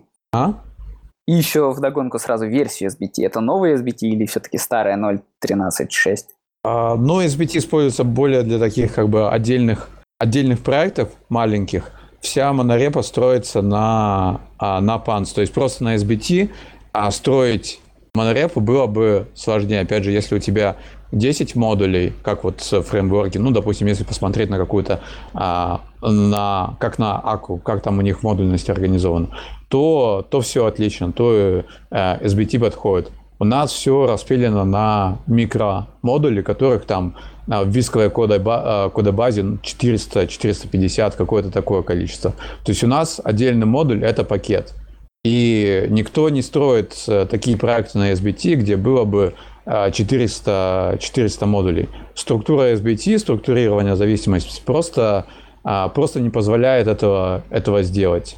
Ну, тяжело это очень организовывать там, и, а, и не надо. В то время как а, в концепцию Pants это ложится очень хорошо. То есть Pants вот э, был сделан для непосредственно монореп. Поэтому если у нас какой-то отдельный build атомарный, то мы спокойно создаем SBT проект, он, он довольно простой, а, там не, не городим модули, максимум 2-3 модуля может быть, и все. Он как-то сам, сам живет себе, изолированно, изолированно разби, развивается. Вот. А если это основная кодовая база, то там все организовано на PANS как а, а, маленькие модули. Я ответил на вопрос. Да-да, конечно. Ну что, я так понимаю, мы по темам пойдем сейчас? Да, а то мы замучили тебя уже, Виктор. Окей, тогда... Да, давайте тогда пойдем. Что, Женя, начинай. А, погодите, Первый... ребята, я, я хотел сказать, что мне пора бежать. Всем пока. Э, это самое. Это был Фомкин. Давай, Алексей. Давай, пока. Ладно, пока. Так, ну, первая тема это некая issue в доте, где э, ну, представлен кейс э, с ошибкой, которая возникает э, при использовании как бы нескольких трейтов, которые э, друг от друга э, ну, используют, как сказать это правильно, type... Блин, сейчас не вспомню, как правильно. Ну ладно. Ну, короче говоря, в общем, да, таймпемберы, и там возникает сложная зависимость э, с использованием типов высших порядков, и это приводит э, к такой плохой ошибке индексов stillborn exceptions. И, в общем-то, Почему за этот тикет все зацепились? Потому что э, в нем э, Мартин написал такой коммент, что э, если как бы подобные ошибки продолжат все возникать, то он начнет серьезно думать о том, чтобы э, все типы высшего, высшего порядка как бы сделать каким-то специальным то ли импортом, то ли флагом, вот, и э, как бы объявить официально, что они как бы не ложатся в систему типов доти, вот. Э, ну, там дальше идет дискуссия, говорят, что на самом деле как бы это не совсем так, что эта проблема как бы связана с э, вот этими э, баундами, в которых как бы находится, ну, как вот, блин, та, ну, блин, ладно, не скажу. Вот. Ну, вот, в общем, такой как бы тикет. Я так понял, как бы, ну, в конце концов, там просто предложили а, кому-то попробовать решить эту проблему. А, как бы разные есть рассуждения на тему, но какого-то решения нет, и это все пока осталось в подвешенном состоянии. Ну, я так понял, что на самом деле там очень хороший комментарий есть про то, как воспроизвести эту ошибку. Как раз автор предлагает э, в базе SKI э, комбинаторов Э, ре реализовать вот этот оператор неподвижной точки, просто при банальном вызове его э, все рушится. Поэтому фактически это все-таки должна покрывать доти, но мне хочется верить, что это просто какая-нибудь там опечатка или недостаток. Окей, Женя, дальше. Так, сейчас. А, вот, вот это на самом деле то, что я хотел пообсуждать. В общем, я так временами поглядываю, что происходит в мире у Camel, вот. И там есть такая как бы фирма, которая, по сути, ну, всю инфраструктуру Camel тащит на себе. И они в своем блоге написали, как бы, ну, на самом деле, не, некую серию статей, ну, вот, собственно, одна главная, где они рассказали про то, как они строят, э, ну, свой процесс разработки и какие инструменты для этого используют. И, в общем-то, там есть несколько интересных вещей. Первое, ну, они рассказывают, что ну, у них весь как бы процесс формализован э, через э, один инструмент. Ну, это что-то вроде, я так понимаю, среднее между гит, своим гитхабом и какой-то си- э, соединенной системой сборкой и тестами. Вот. А, и, собственно, вот они там такие вещи отмечают. Первое, что они, когда работают над какой-то фичей, они стараются ее разбить на множество максимально мелких и, соответственно, э, ревьювить каждую по отдельности. И как бы их, вот, их инструмент, он позволяет как бы вот кучу-кучу мелких фич, фич соединять в один э, pull request, и уже когда как бы маленькие, они уже э, отревьюрены, делать именно как бы мердж э, в основную кодобазу. Вот. А другая вещь э, там, что они используют такие, как бы, такой нестандартный подход к тестам.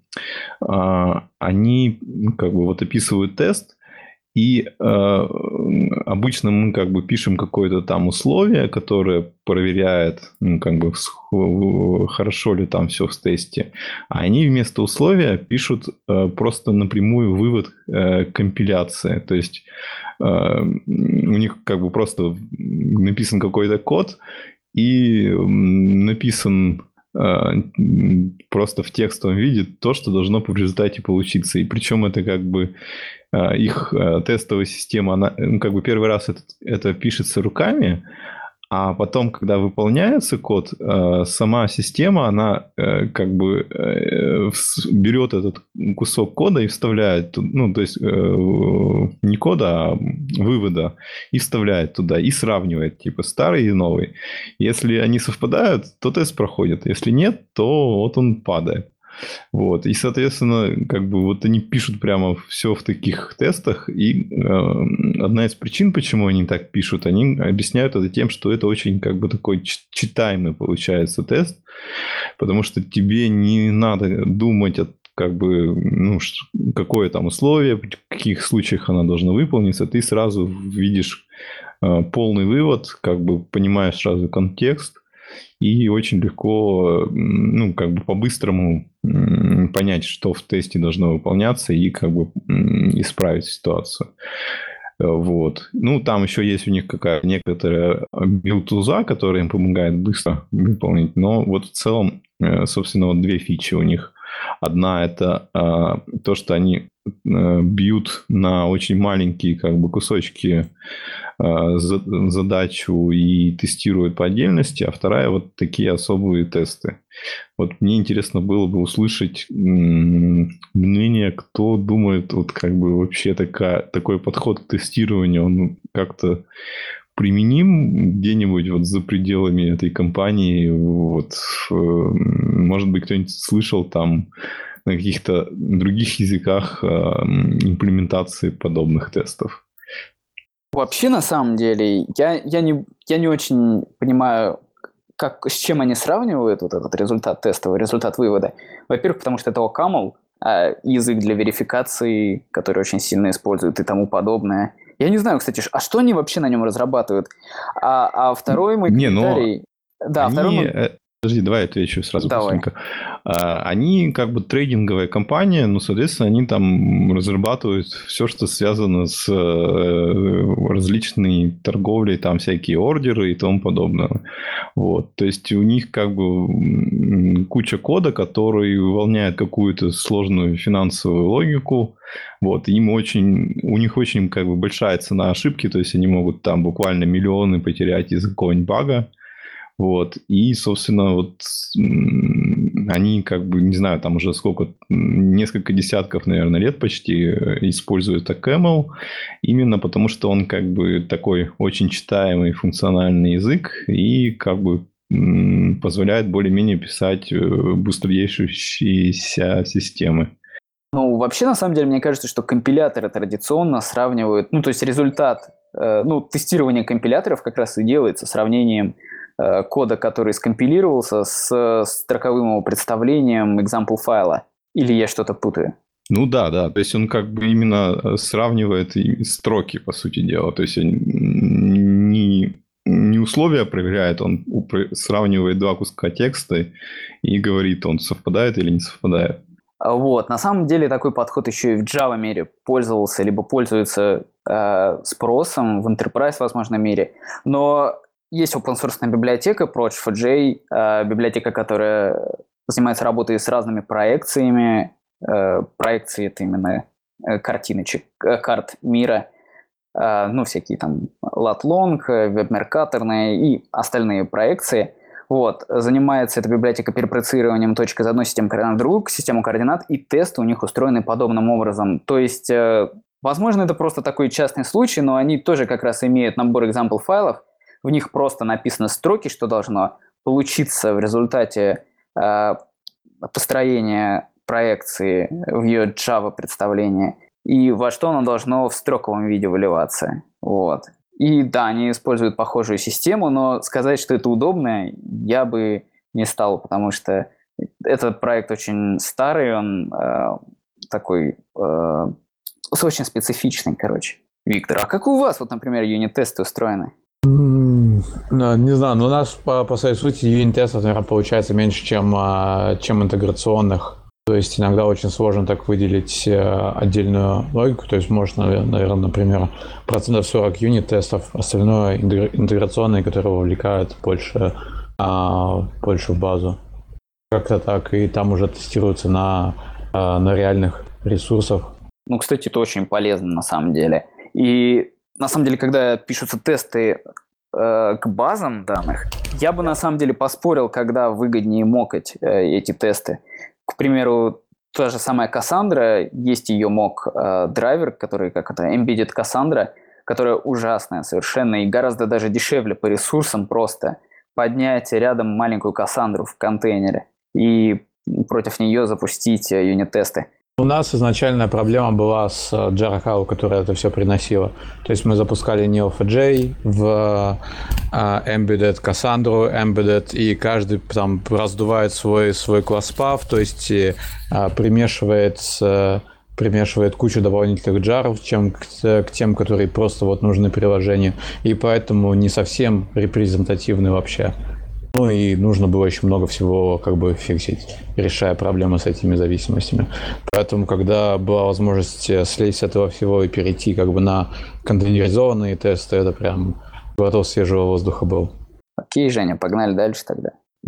А вот про вторую вещь, как бы э, попытку разбиения. Вот, ну, то есть есть такая небольшая фича, которую надо разработать. Она включает в себя там несколько частей, которые, ну, обычно как бы никто не парится и разбивать ее на какие-то уж совсем мелкие там функции, которые, ну, там, не знаю, какая-нибудь функция открывает файл, там что-нибудь процессит и э, передает следующий. Вот э, я так понимаю, в их подходе там прямо пропонируется такое, что вот ты должен максимально-максимально изолировать каждый кусочек кода от другого и типа отдать на ревью именно как вот такие отдельные тикеты.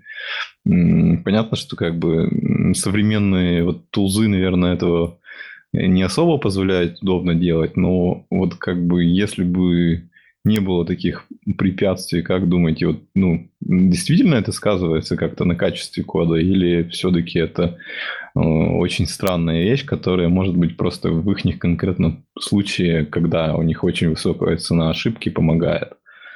Может быть, все же это описание какой-то крайности, потому что, э, конечно, хорошо иметь какую-то атомарную задачу, ищи, которую надо решить и максимально ее ужать до какой-то конкретной маленькой задачи, насколько возможно маленькой, но не настолько маленькой, что это должно быть написание одной функции. Э, тут тогда все выльется в огромный поток вот этих ревью. Это же тоже надо тратить время на маленькие ревью. И вопросы могут возникнуть, что вот вы взяли, распараллелили задачу, вот эти две функции, пусть они максимально независимы, да, но они же все равно как-то объединяются какой-то логикой в конце концов.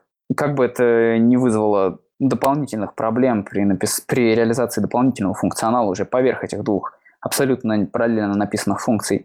Ну да, непонятно. Ну, я так понимаю, у них это решается именно тем, что как бы вот эти отдельные pull реквесты они как-то группируются, и можно сначала типа поревьюить отдельные, а потом ревьюить все в целом. Вот. Ну, да, это, видимо, очень специфичная такая штука. Я в таких случаях просто если делаю такой pull request, то есть, например, э, взял задачку, э, то есть ее функционал реализуется, делается pull request, и, например, нужно делать что-то дальше, но уже зависящее от этой задачи, то берешь просто делаешь э, поверх нее новую, ну, то есть бранчуешься от нее, опять делаешь pull request, но уже пишешь, что вот эта штучка, она просто зависит от той внизу. И уже ее ревьюить можно просто мэтча с предыдущим pull request, от которого она зависит. Ну, это как такой выход из ситуации, если уже прям так получилось, что одна задачка блокирует другую, но хоть как-то можно ее распараллелить, если ты тот человек, который ответственен за выполнение этих задач. Да и даже если не ты, кто ответственен. Ну ладно, давайте дальше. Так, там у нас статейка Джон Дегоеса, который рекламирует Scala Z8. Вот. Собственно, я думаю, все, наверное, видели, ничего там такого прямо нету. В общем, мне кажется, это просто такая маркетинговая статья, где он решил э, создать такой очередной раскол в комьюнити и начать пиарить э, скалази Э, как такую как бы альтернативу котам под другим углом. То есть он там приводит доводы, что коты используют модулярность, из-за этого куча всяких сложностей, а скалази это ну, включает все в себя батарейки, с этим удобно работать, от этого а, дополнительные бенефиты, и, собственно, вот он теперь э, подключился к разработке Scalzi 8 и делает Scalzi эффекты. То есть все, что связано с его монадами. Ну, вот, собственно, и все. Я, на самом деле, очень скептичен к Джонаду Гоуза. А, вообще, если бы Алексей Фомкин не ушел и не слился так быстро, он бы тут э, сказал, что я завидую ему. И, возможно, он был бы прав, но мне кажется, что просто в одну реку нельзя войти дважды, и второй раз со скалой Зи не прокатит. Ну, то есть, как бы, окей, но пусть даже скала Z8, это будет совершенно что-то отличное от скалы Z7, там больше модульности и так далее, и так далее. Но что делать, если к тому моменту все библиотеки, которые решили уже переползать на Cats после мажорного релиза, переползут уже на Cats, что им теперь двигаться на скала Z? Ведь там же возник раскол не то, что скала Z была такая супер плохая, а у них возник именно раскол в сообществе, что какие-то ребята оказались плохими, а какие-то хорошие. Там. То есть проблемы с документацией, проблемы с поддерживаемостью кода, проблемы с производительностью и тому подобное, и тому подобное. То есть какие-то фундаментальные проблемы, нежели проблемы реализации. Ну, а тут еще все будет хуже, потому что скала Z8, она вроде бы не очень совместимая с скала Z7. Вот. Ну и, соответственно, ничего не известно, потому что никто сорцы не показывает, поэтому вообще непонятно там, какая лицензия даже будет и что это такое. Может быть, это просто эпатаж такой. Вот будет забросил удочку, и, чтобы проверить реакцию сообщества, нужна ли скала Z8 или нет. Но, ну, с да. другой стороны, на самом деле, конкуренция – это неплохо. Ну, если говорить о Cats и о скала Z. Наверное, уже люди будут ассоциировать скала Z с э, чем-то другим, что они видели э, до этого, до, до восьмерки. И правда уже, как ты говоришь, что тяжело будет восстановить репутацию и убедить переместиться. Наверное, они больше бы выиграли с каким-то другим названием и без ассоциации себя со Скалази, чем что все текущие библиотеки переползают на КАЦ. Uh, да, и что самое ужасное, я так и не понял, планируется наличие лучшей документации или нет. Uh, планируется делать ли упор на производительность или нет и на user э, API. В общем, это тоже непонятно, потому что как бы понятно, что Scala Z у нее там функционал больше, более такая преклонного возраста библиотека, больше всего там полезного сделано, возможно, в некоторых местах более канонично выглядит, но э, то, что нету документации от слова совсем, это вообще нехорошо. Не, ну, конечно, понятно, что там какая-то монада там объявлена, пусть там у них есть Клейсли. Что там делать документацию для Клейсли? Все и так знают, что это такое. Или Каянеда. Ну да, ладно, давайте дальше. Там, в общем, не такая есть, э, вот в связи с анонсом скала э, твиттера, твиттер компилятора, который вдохновлен был одним экспериментом. Автор вот этого эксперимента, он написал небольшую статейку, а, где рассказал, что а, на самом деле, как бы он думает о том, чтобы э, как бы закончить свой эксперимент и попробовать а, сделать ну, как бы э, компилятор, который может уже компилировать э, как, хотя бы какой-то кусочек стандартной библиотеки и, собственно, ну, поделиться потом с командной э, Твиттера Э, своими результатами, но пока, говорит, неизвестно, когда у него это получится.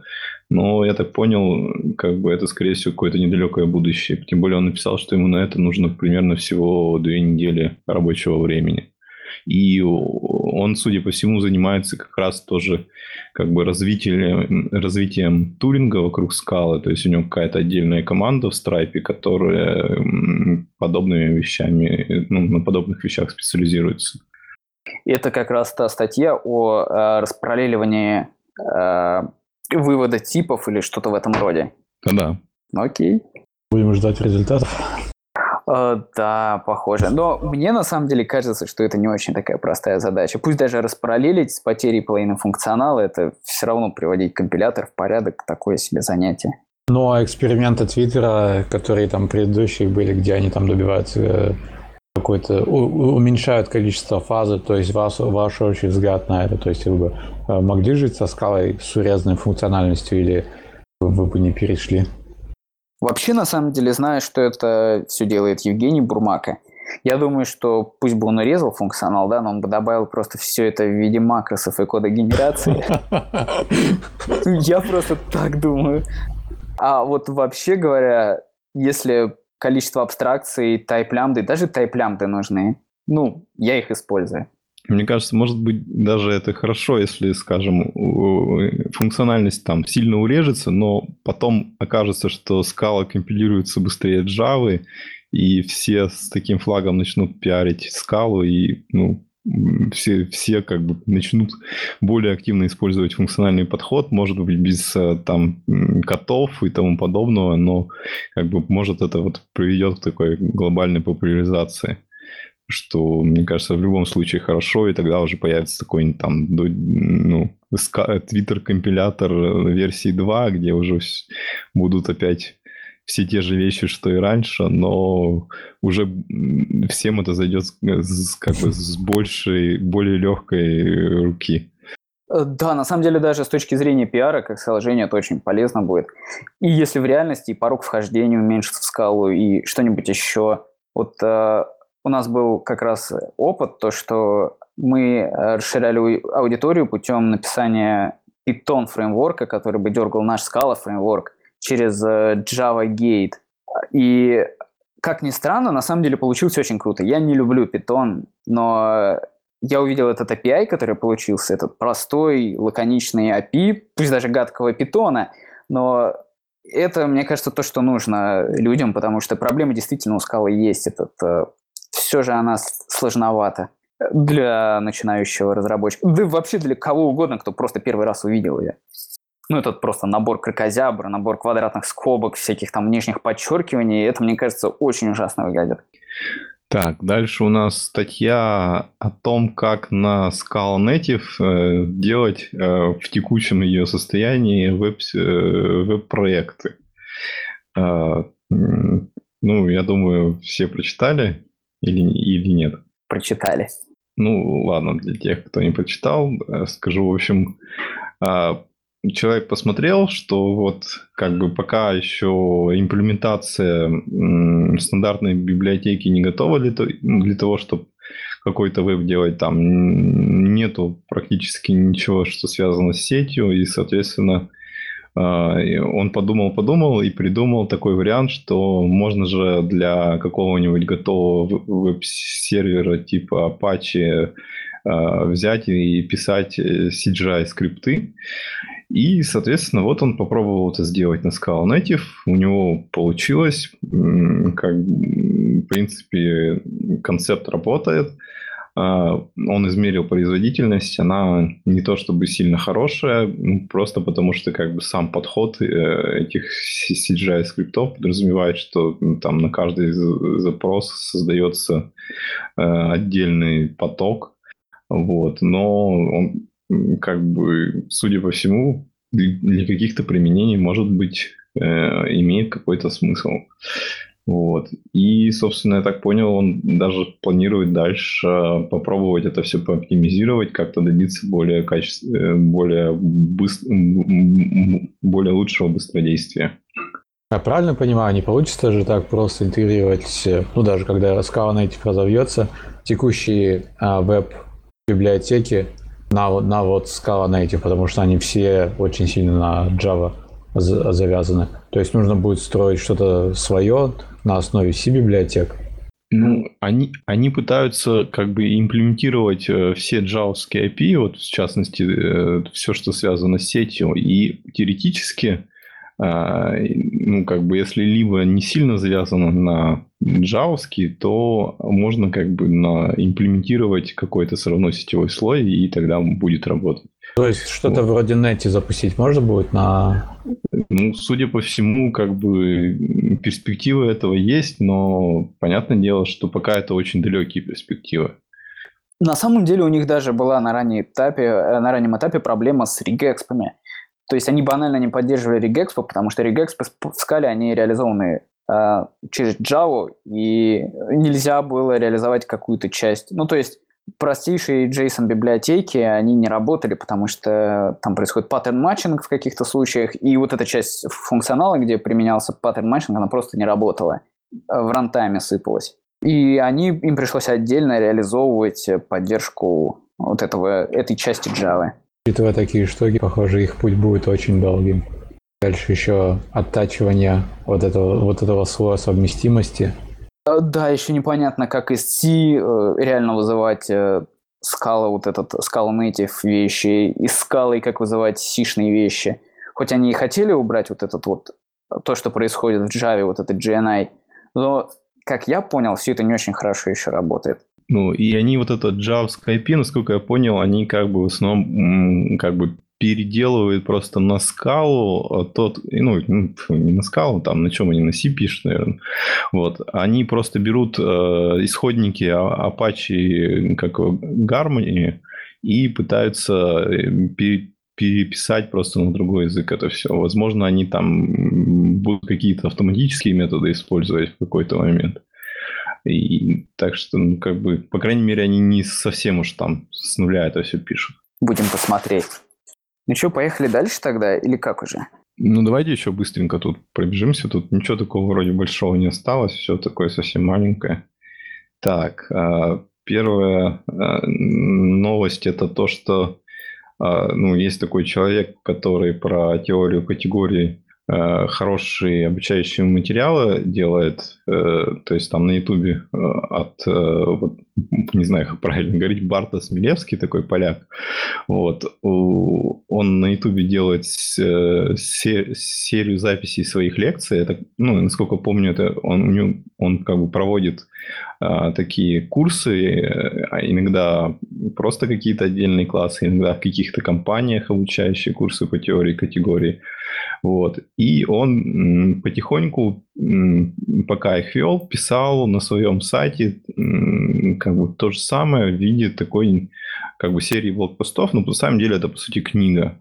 И вот буквально я сегодня увидел, что как бы наконец-то эта серия постов, она как бы закончена, и, по сути, это и такая является отдельная полная книга, книга которую можно прочитать от начала до конца и посмотреть еще параллельное видео и, в общем-то, очень э, проникнуться в теорию категорий без как бы знания какой-то там совсем глубокой математики. То есть он, ну, его отличает от всех остальных именно то, что он а, свои лекции ориентирует на не особо подготовленных людей, и пытается как бы на пальцах э, рассказывать эти все вещи. Ну и, собственно, я бы сказал, что ну, лично для меня это, по-моему, единственный источник, где вот можно по теории категории посмотреть информацию и не, ну, не сломать голову.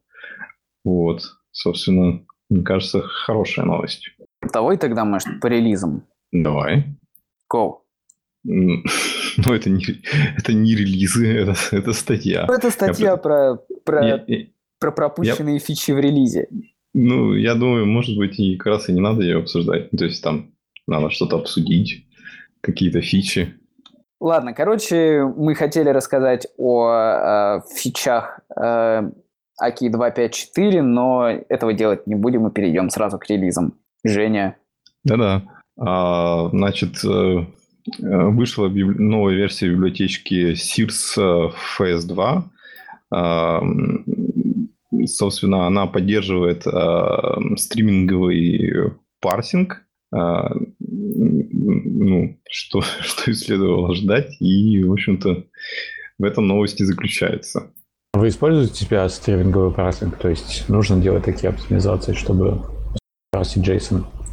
Ну, это от задачи, наверное, зависит. Вот просто такой самый банальный пример, это вот если мы работаем с Twitter Streaming API, э, там ты подключаешься, и тебе сыпется такой бесконечный стрим JSON, и который надо парсить. И вот, собственно, для такого случая очень удачная вещь.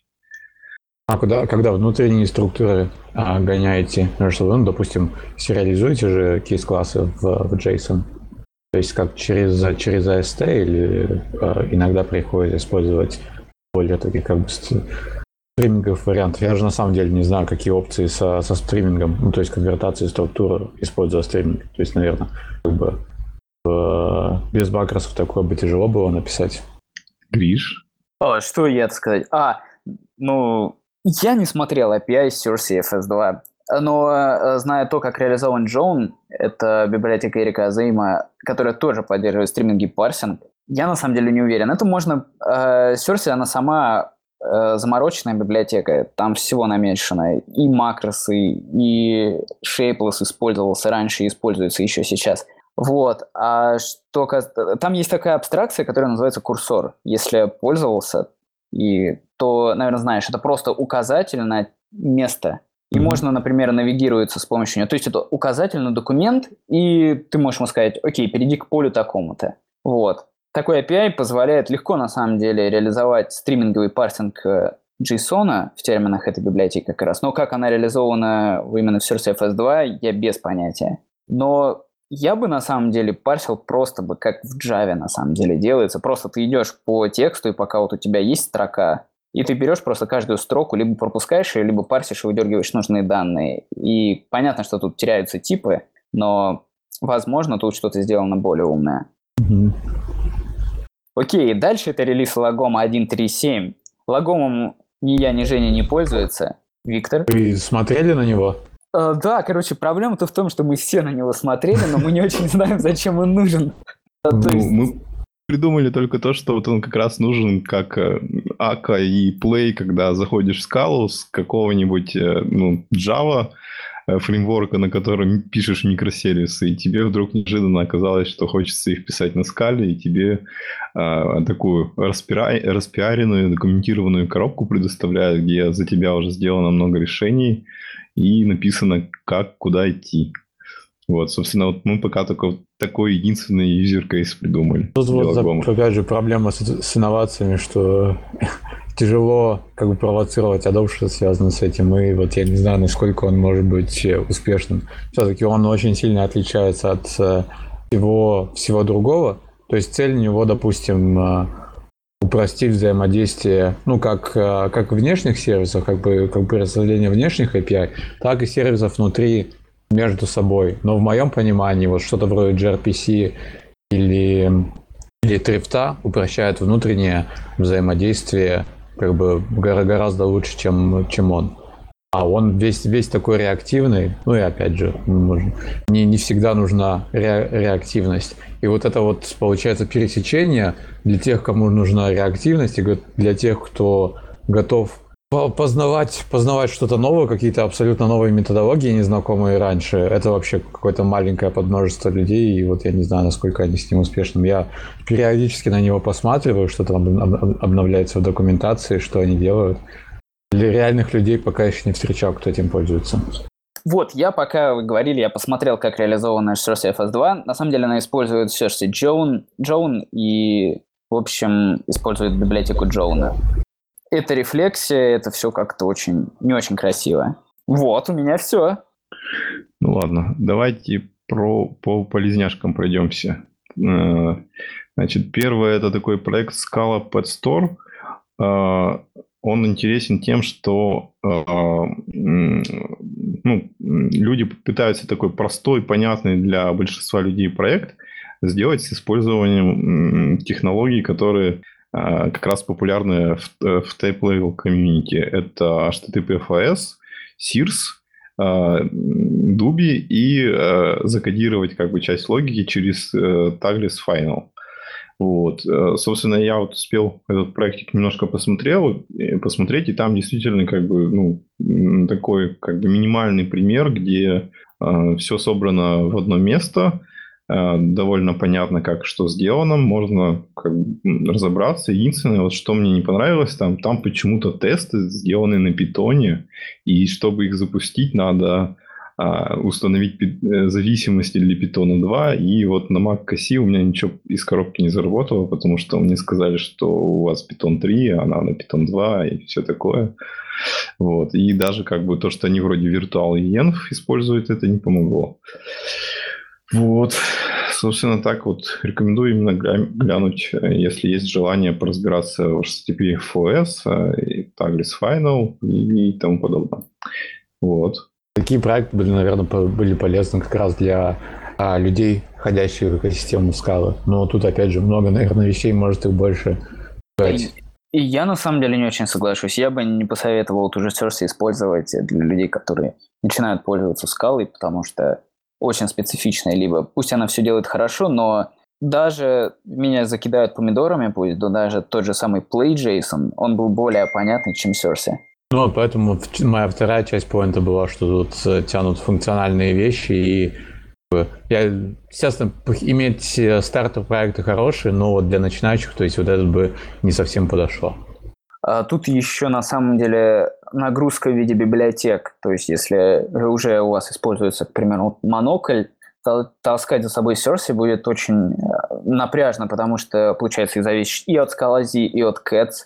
Это неизбежно ведет к каким-то конфликтам, плюс две огромные библиотеки, получается, у тебя в скопе, в твоем класс-пафе. Это, это очень коварно. Ну и если это open source, то это вообще, считай, пропало. То есть ты и Scalaz используешь, ты и Cats используешь, Парень, ты вообще на чьей стороне? Короче, да. вывод, больше вреда, чем польза. Э, ну, это тоже неправильно. Все-таки маркетинг нужен. Э, вот Евгений Бурмака, когда у нас был с ним выпуск, он правильно сказал, что нужен и правильный маркетинг у скалы, нужен и правильный тулинг, и надо осознавать, что проблемы определенные есть, и их надо как-то решать. Проблемы в основном связаны и с порогом вхождения, и в разнообразинге тулинга, и с разнообразностью подходов. Но вообще вот это количество разнообразных подходов, оно все вызвано тем, что Scala это непростой язык, можно как угодно писать. Все по-разному пишут. В общем, все сложно как-то. Ладно, дальше. В общем, проект называется SBT Compat. Это такой плагин, который бэкпортит часть API SBT 1.0, который а, на SBT 0.13. И, собственно, это как раз вот нужно для тех проектов, которые э, просто так не могут взять и начать переходить на версию 1.0, и им нужно потихонечку э, функциональность переделывать на API нового SBT. Вы переделывали уже свои проекты, переводили на SBT 1.0? Меня... Даже не знаю, насколько это будет сложный, сложный путь. У меня вообще никакого геморроя не возникло. Когда, ну, я текущий свой проект не, э, не переводил на 1.0, но есть просто отдельная ветка.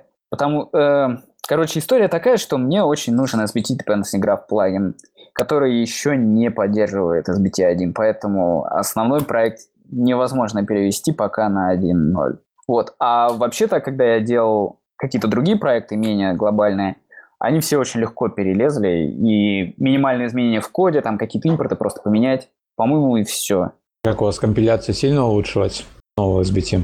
Они улучшают инкрементальную компиляцию. Это большая оговорка, и она очень много значит. Это значит, что при сборке в CI никаких особо заметных улучшений нету. То есть вы не собираете инкрементально на CI?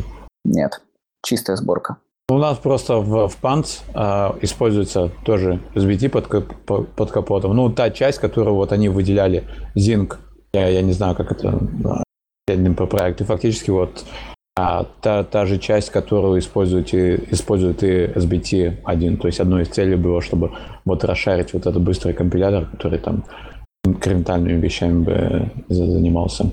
На самом деле инкрементальная компиляция реально ускоряется, но чуть-чуть. И даже обычная с нуля компиляция тоже ускорилась. Ну, не намного. То есть у меня, к примеру, было там 250 миллисекунд, да, собиралось, стал там собираться 220. Это как-то, ну... Миллисекунд? А, секунд. То есть это долго. Что-то я не так делаю со своим проектом, ясно. Да. А, но у меня не так много, может быть, подмодулей.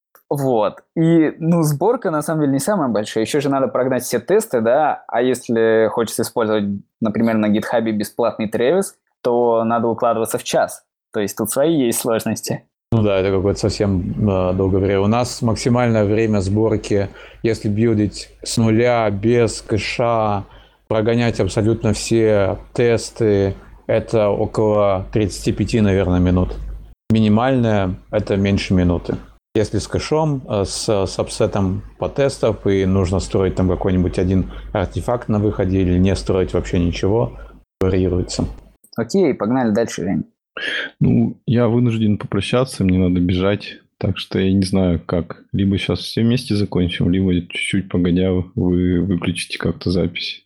Ну, на самом деле мы можем уже заканчивать, потому что мы уже два часа в эфире, да? Да. Вот. И, Виктор, тебе завершающее слово. О чем угодно вообще, о чем угодно. Можешь даже прорекламироваться еще раз, чтобы все шли, короче, наниматься к вам. Ну, если кто-то, кто-то все-таки придет, это будет, конечно, отлично. Мы еще пытаемся найти одного человека в данный момент. Э, собеседуем. Поэтому, если все, что я говорил в, в, в рамках этого подкаста, вас не пугает, э, можете писать, буду, э, буду только рад. Вот. И вам всем спасибо, то, что взяли, взяли в подкаст. Я видел, что у меня все еще скалолаз чатик э, от, открыт и попросился к вам. Был рад поговорить, пройтись по темам, погрузиться снова в скалу экосистему и все новые вещи, которые, которые выходят. Да, вот, спасибо. И тебе спасибо. Да, приходи еще. Буду периодически стучаться. Как только опять кость свою сломаю, буду все время уделять программированию, туда буду готов снова прийти. И это даже неплохо. В общем, ну это шутка, конечно же. Вот с вами был подкаст «Скалолаз», и с вами были его ведущие э, Григорий Помачин. Всем пока. Евгений Тогарев. Пока. И Виктор Тараненко. Всем пока.